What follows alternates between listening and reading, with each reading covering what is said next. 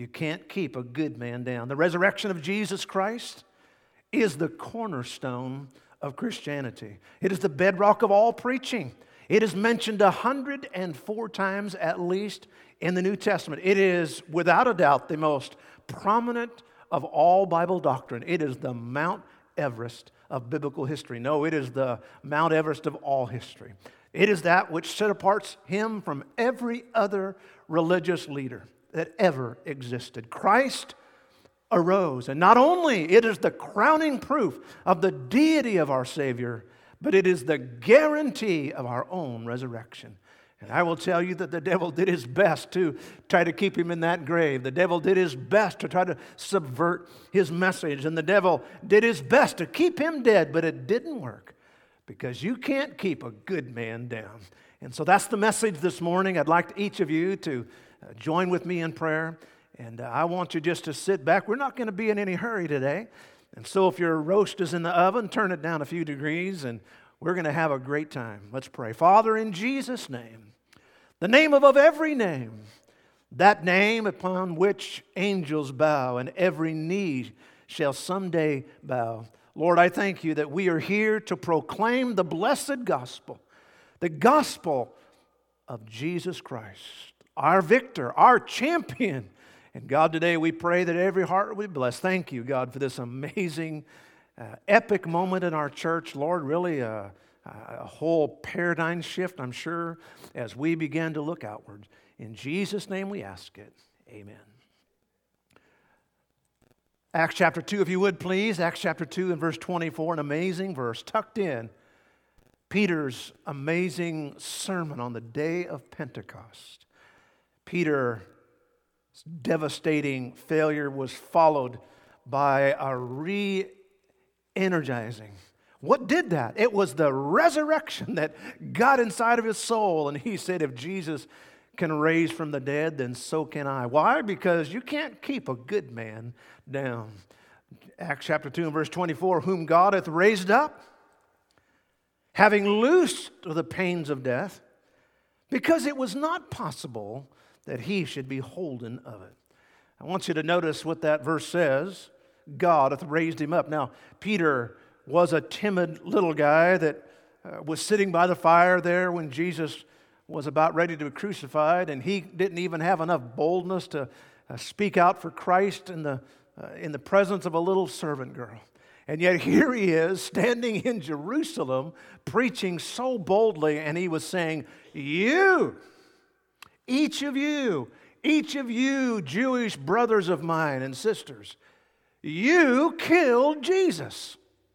Notice that little transitional phrase in verse 24 whom God raised up. Yes, you killed him, but God raised him up. And I want you to notice who did it. God did it. The greatest accreditation that Jesus is both Lord and Messiah is that God raised him up. Notice the last part of that verse having loosed the pains of death. Now, that's a tremendous statement. And the key to that little statement is the word pains. It is actually a word that means birth pangs. And it's significant because birth pangs are temporary, but they result in something glorious. So get that into your mind. The, it says here, it was not possible, having loosed the pains of death, the birth pains of death. Yes, they were pains, but they were just temporary because out of it came the glorious resurrection. Yes, Jesus was down, but he was not out. And then notice the last part of that phrase because. Here's one of those if then statements we've been talking about the last couple of weeks. Because God did this. Why? Because it was not possible that he should be holden of death. There's no way. No way death could hold Jesus in its icy grips. Not one. It's impossible. Why? Because you can't keep a good man down. Why? First of all, because he was too powerful. He was too powerful. Death could not handle Jesus because he's just simply too powerful. Look at Hebrews chapter 2 verse number 4 that through death he might destroy him who had the power of death. That is the devil. Now, Satan had and does have lots of power. But there's one power he does not have. He does not have the power of life, he only has the power of death. But Jesus said, I am the resurrection and the life. He not only gave life, he was life. The grave could not hold him. The stones could not stop him. The guards could not prevent him. Why? Because you can't keep a good man down. He was too powerful. Not only was he too powerful, but second of all, he was too purposeful. Too purposeful. Jesus just had to come out of that grave. Why? Because he had a purpose. The whole reason he came to earth was for a purpose. Everything he ever said was for a purpose. Everything he ever did was for a purpose. What was that purpose?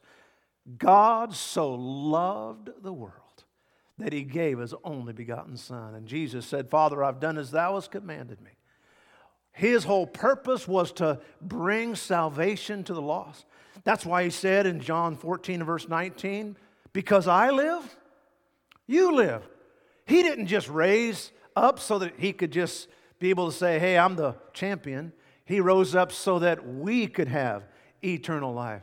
Death could not handle Jesus because he's too powerful. Death could not handle Jesus because he's too purposeful. That's why Paul said, Don't you love it? I love the Holy Spirit just letting Paul just get wonderfully, uh, uh, gloriously uh, Christian sarcastic. In 1 Corinthians 15, Oh, death, where is thy victory? he personifies death and he mocks death. Hey, death, what happened to you, death? Hey, death, sorry, you lost one here. And uh, he did. He lost one. I mean, you got to love that apostolic trash talking, don't you? Take that, death. He was scorning, he was taunting death. Yes, the resurrection assuredly did happen. Absolutely no way that it didn't. Now, skeptics have tried unsuccessfully for the last 2,000 years to disprove it. Century after century, they say this and they say that, and yet every time they dig a hole even deeper for themselves. I want you to listen to what Dr. Simon Greenleaf, Dr. Simon Greenleaf, a eminent, brilliant historian, the Royall Professor of Law at Harvard University, with a Jewish background, as you might imagine, with a name like Simon Greenleaf.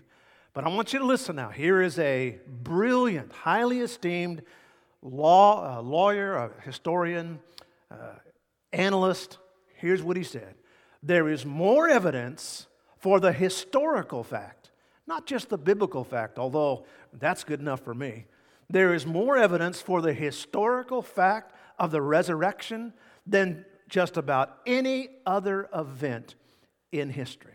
Now, doubters have been trying to say that the death of Jesus and the resurrection didn't come, and they continue to do everything in their power to say that Jesus was in that tomb. But you can't keep a good man down. 2,000 years ago, the Roman government, 2,000 years ago, the Jewish people decided that they were going to do this and they were going to do that and they were going to do this to assure that this Jesus or his followers didn't somehow take him out of the grave or whatever. I mean, they knew nobody could come back from the dead, but just in case, they were going to do everything in their power. And yet, and yet, they all the precautions they took actually it just blew up in their face because what they simply did was just make it so much more secure that the truth of the gospel and the resurrection was well known. Notice these five missteps of the skeptics as seen in the death of Jesus. Number one, blunder number one, an unmistakable group of fake trials. There were six distinct trials three Roman and three Jewish. First of all, he was before Annas the high priest in John chapter 18. Then he was before Caiaphas in Matthew 26. And then he was before the Sanhedrin also in the latter part of Matthew 26. Then he was before Pilate in Matthew 27, before Herod in Luke 23, and then before Pilate again at the end of that same chapter. So I want you to get this six trials, six, in the space of a few hours. six. Not in the middle of the day, Not after several weeks of announcements. No, in the middle of the night, six trials, three Roman, three Jewish. The public display was so blatant, such antichrist biased, it was shameful. Nobody in that day uh, mistook this for anything other than what it was a complete sham. And 2,000 years later, any impartial historian looking back at what happened knows it was a railroad job, absolutely fake, egregious, outrageous. And it only confirms what we already know that the trial of Jesus was nothing but a fraud. An unmistakable group of fake trials just blows up and it just secures us with the understanding that no, Jesus was railroaded. Blunder number one. Blunder number two, an undeniable form of death. Now, Alexander the Great, the great Grecian world power leader, introduced crucifixion. And I mean to tell you that you can't think of a more gruesome and terrible death.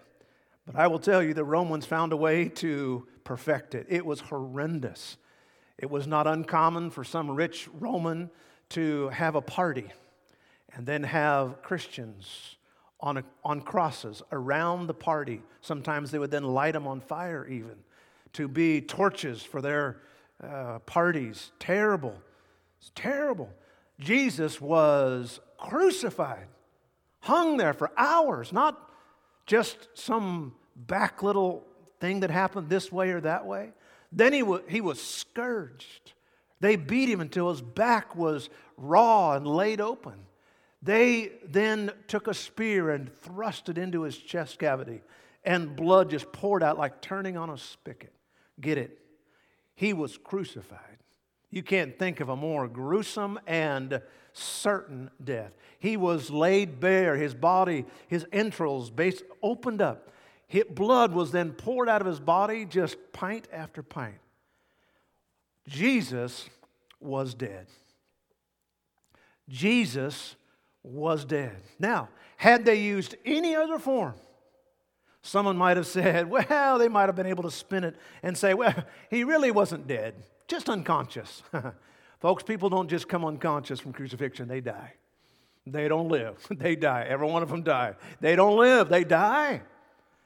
The undeniable form of death just made it so that, in fact, he didn't just come alive in the grave and walk out. It didn't happen. He wasn't unconscious, he was dead. Certifiably, undeniably dead. A backfire, another misstep. Blunder number three, an unescapable place of burial. I know you English grammarians won't like that word unescapable. You'll say, Pastor, it's inescapable. Okay, but it had to be part of my message. So it's unescapable for us today. An unescapable place of burial. I, understand some of you folks uh, uh, type in your little comments while I'm going along. So, uh, anyway, that's for those of you, uh, those, that kind of folks right there. But anyway, an unescapable place of burial. Mark chapter 16. He was buried in a solid mountain. They had to carve it out. It would take weeks, months to hew out a place big enough to put a body. It was solid rock. You couldn't come up from the bottom side. You couldn't come in from the back side. You couldn't come in from any side. It was a solid, completely hewn out mausoleum. Not only that, it had a huge stone rolled in front of it. Now, think about this. Do you think it possible that in 72 hours, while he was in the grave, that a whole bunch of people, or let's just say the person in the grave who had gone through all of that crucifixion, somehow he had the ability to chisel out of a solid rock? There was no tools in there. Let's say there was tools uh, confiscated and hid in the corner. One man, that beat up, somehow could get out of there in 72 hours, or a whole bunch of people digging in from the back, yeah, I'm sure that wouldn't have made any noise. No noise at all, or no, nobody dug him out. It's a solid rock. In fact, not only that, but there was a big stone rolled in front of the tomb. Engineers have examined it and said, in order to cover the four and a half or five feet, or maybe even five and a half feet, so that you could walk in, that kind of a stone rolled in front would have weighed one and a half to two tons. And I will promise you, a small group of Baptist preachers did not ex- uh, roll that stone or help him escape out the backside. Folks, you can't keep a good man down. Blunder number three, an unescapable place of death. Blunder number four, an unquestionably secure guard. Now, when you hear the word guard, I know some people have a misinformed idea of a, ju- a guard. Some people think of a, you know, maybe a mall cop or something like that. Well, you need to know that when it says there was a guard around the tomb of Jesus, this was an elite, special, 16 man uh, special ops group, a force. We're talking uh, about a, a, a, a, Rangers, we're talking about the Green Beret, we're talking about the SEALs of the day. 16 men who would all be there at the same time. They had four shifts of those 16 men. Four men would be placed immediately in front of the uh, stone there, four of them. So we're not talking about uh, just, uh, you know, run of the mill person, you know, a security guard. We are talking about special ops force, four of them right in front of the stone. Then 12 of them would be in a semicircle around the front of the stone. And if they had to sleep, they would uh, sleep with their heads towards the stone.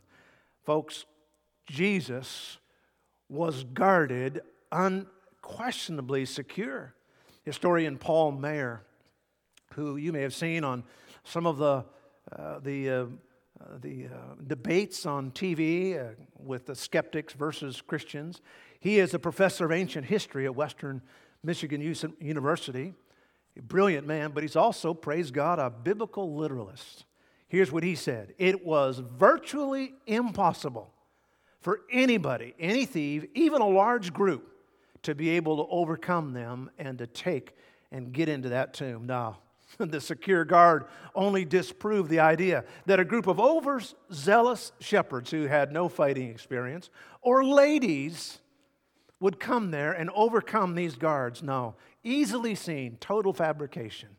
You can't keep a good man down. But there was a fifth blunder, a fifth misstep that the skeptics took, and that was an unequivocal public seal. An unequivocal public seal. And so they would hew out this tomb, solid rock. They would place the deceased in there. Well, this was for a, a very notable person. Then they would roll that uh, stone in front of there. They didn't want anybody to come through. But of course, in that day, they just didn't want people to take all any uh, riches that were maybe buried with that rich person. The tomb would be, instu- uh, in, uh, would be inspected. Then they would roll the stone there. Then they would have the guard there. And then, on top of all of that, they would take these uh, sealing clay uh, plasters and they would put on either side of the stone. And then across from one plaster uh, clay to the other, they would stretch a cord and then fastened. At the fastening point, they would then take the seal of the Roman government, the greatest nation on the face of the earth. These seals would be, in, would be stamped in there, and that cord would be embedded into that soft clay. And so here it is. We're talking about a tomb. We're talking about out of a solid rock. We're talking about a stone rolled in, fro, uh, in place that weighed several tons. We're talking about a guard, a, a security guard that were like the special ops force. Then we're talking about a seal on this. No, in spite of all the safeguards that the devil put on that. The fact is, Jesus did come back from the, from the grave, and he showed us that you can't keep a good man down. These five precautions only serve to validate the fact that Jesus is, in fact, Lord and God. Only validate for us again, once and again, that the resurrection of Jesus is absolutely true.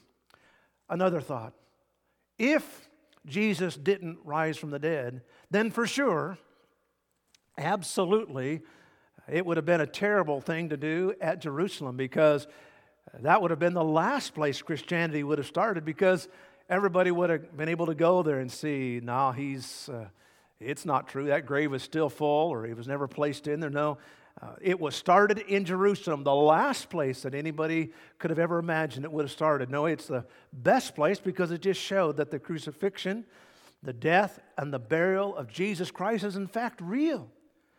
I want you to notice something.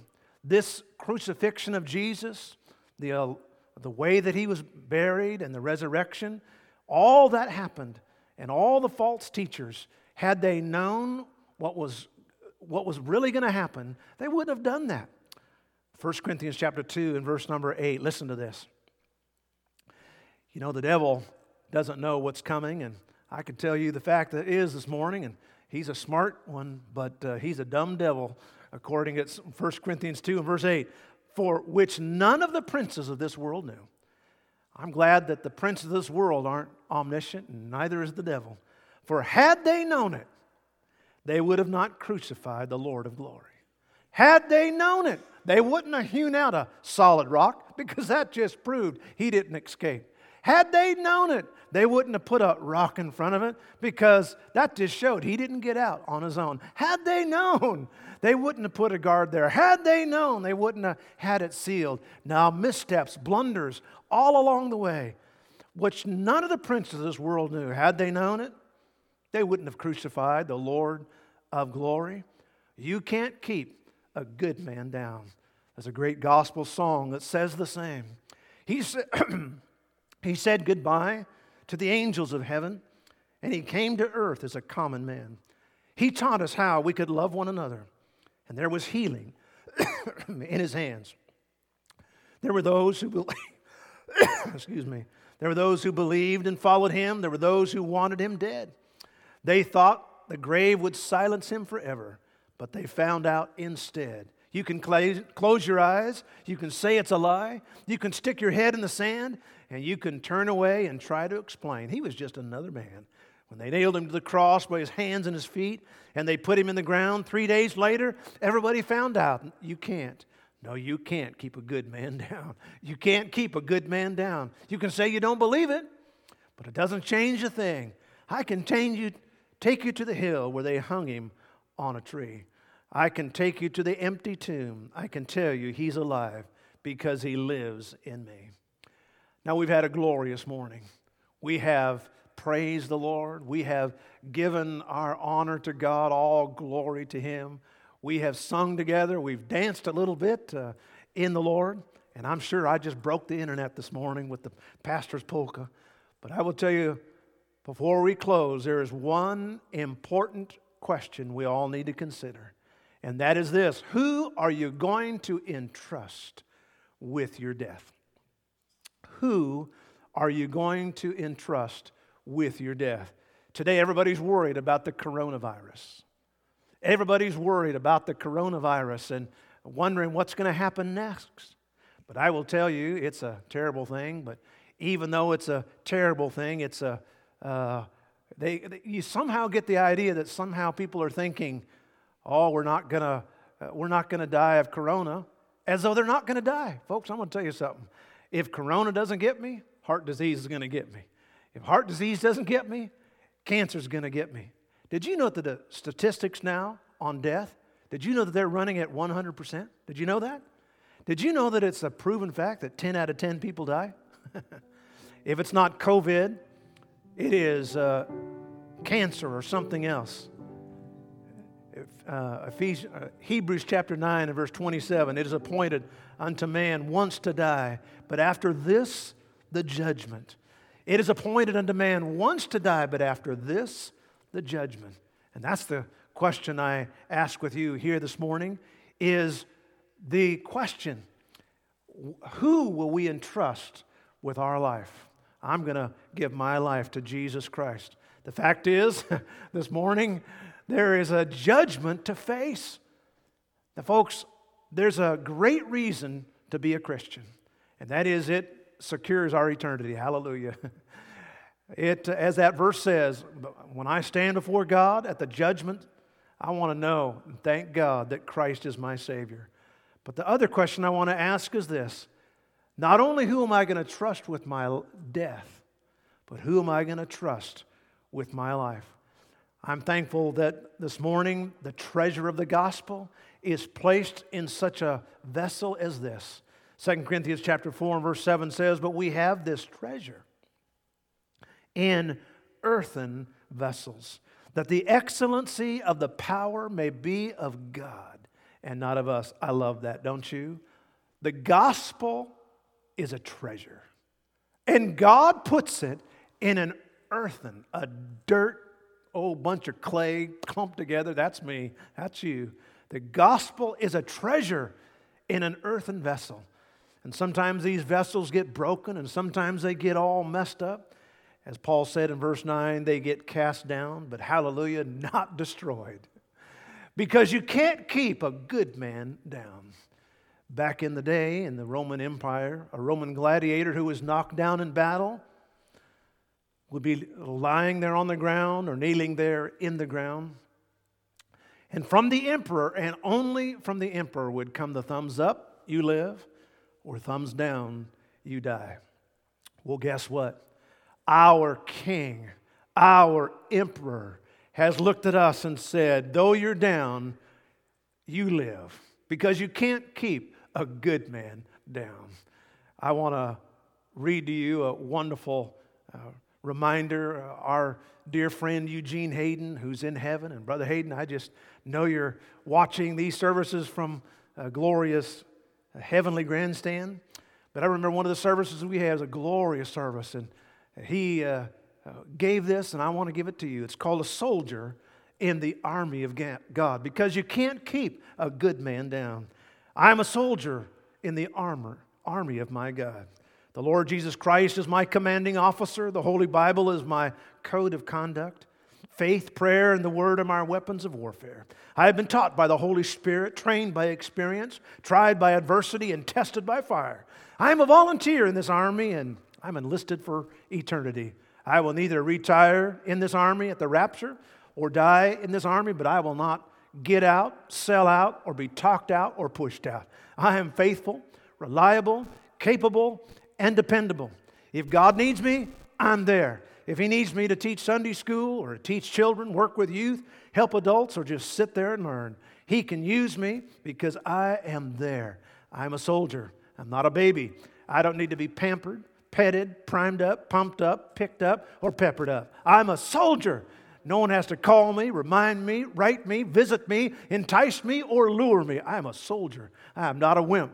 I'm in my place, saluting my king, obeying his orders, praising his name, and building his kingdom.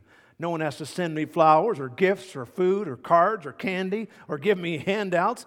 I don't need to be cuddled or ca- cradled or cared for or catered to. I am committed I cannot have my feelings hurt, bad enough to turn me around. I cannot be discouraged enough to turn me aside. I cannot lose enough to cause me to quit.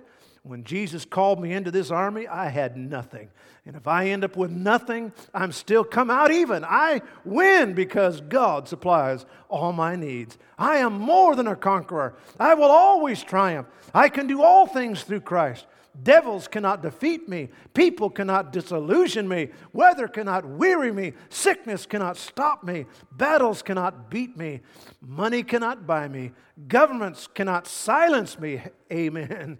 Hell cannot handle me. I am a soldier. Even death cannot destroy me.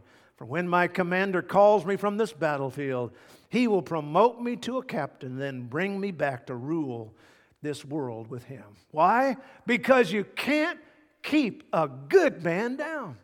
And I am good and you are good. If you know the Lord Jesus Christ, you'd say, Well, boy, that sounds kind of proud. No, I'm not good because I'm good. I'm good because the one who is good has given me his goodness. And if you ask Jesus as your Savior, you are a good person too. Micah 7 and verse 8 says, Rejoice not against me, Oh, can't you see that prophet Micah, that one who looked down heaven's uh, telescope to a place called Bethlehem where a Savior would be born? Bethlehem, uh, Micah stood up and preached to those wonderful Jewish people, and he said, Rejoice not against me, O enemy. And he had enemies. When I fall, I shall arise. David in Psalm 37, verse 24, though he fall, a good man, though he fall, shall not utterly be cast down. He comes back. A good man comes back. And one of my favorite verses in the Old Testament, Proverbs 24 and verse 16 For a just man, a good man, I've been made just by the wonderful righteousness of Christ. For a just man falleth seven times and riseth up again. You can't keep a good man down.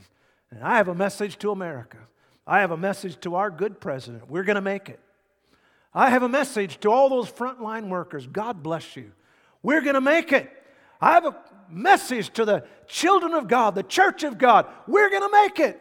And though everything would come against us at this moment, there's never, I, I can't think of a darker hour for our country. I can't think of a darker hour for the church and everything coming against it, but I want you to know God wins.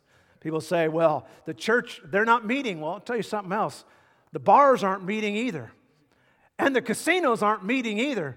And at least we get the broadcast. They're not broadcasting what they're doing. Hallelujah. God wins. God wins. You know, it's widely accepted that the Japanese have created the best swords in the world. The katana samurai sword. These weapons are absolutely amazing. But to create these weapons, the ancient Japanese master sword makers knew they had to do a, a, quite a lot of work. Too brittle, too hard, so that the edge is absolutely sharp and they would break too soft and they couldn't uh, cut through the armor of their opponents. And so, what they learned to do was to take multiple sheets of soft steel, combining it with the hard steel. They would then pound it together and make it uh, uh, mend together. It is said that 33,000 paper thin laminations of hard and soft metal, and then forged with a very precise recipe of hot treatment. Well, then they came up with this sword, the most treasured and amazing swords of all. I want you to know that our master, our God, is the master swordsman. And in his forging hand, the hard steel of the Word of God, forged with the soft steel of absolute dependence upon God, forged together in the fiery trials. And that's what's going on right now. All of us are holding on to the promises of God, those sharp edges with one moment. And in our other hand, we're just simply saying, God, I humbly bow to you. And we're being forged, and as a church, we're being forged as never before. And now, thank God, through it all, He lives because you can't keep a good man down. I want you to know something this morning that no matter where you are and no matter what's going on in your life, God wins and so will you. We'll make it through this. We're going to get through it by God's grace. It's been forging time, but guess what? After the fire comes that sword, that amazing, beautiful feature that only a master can put together.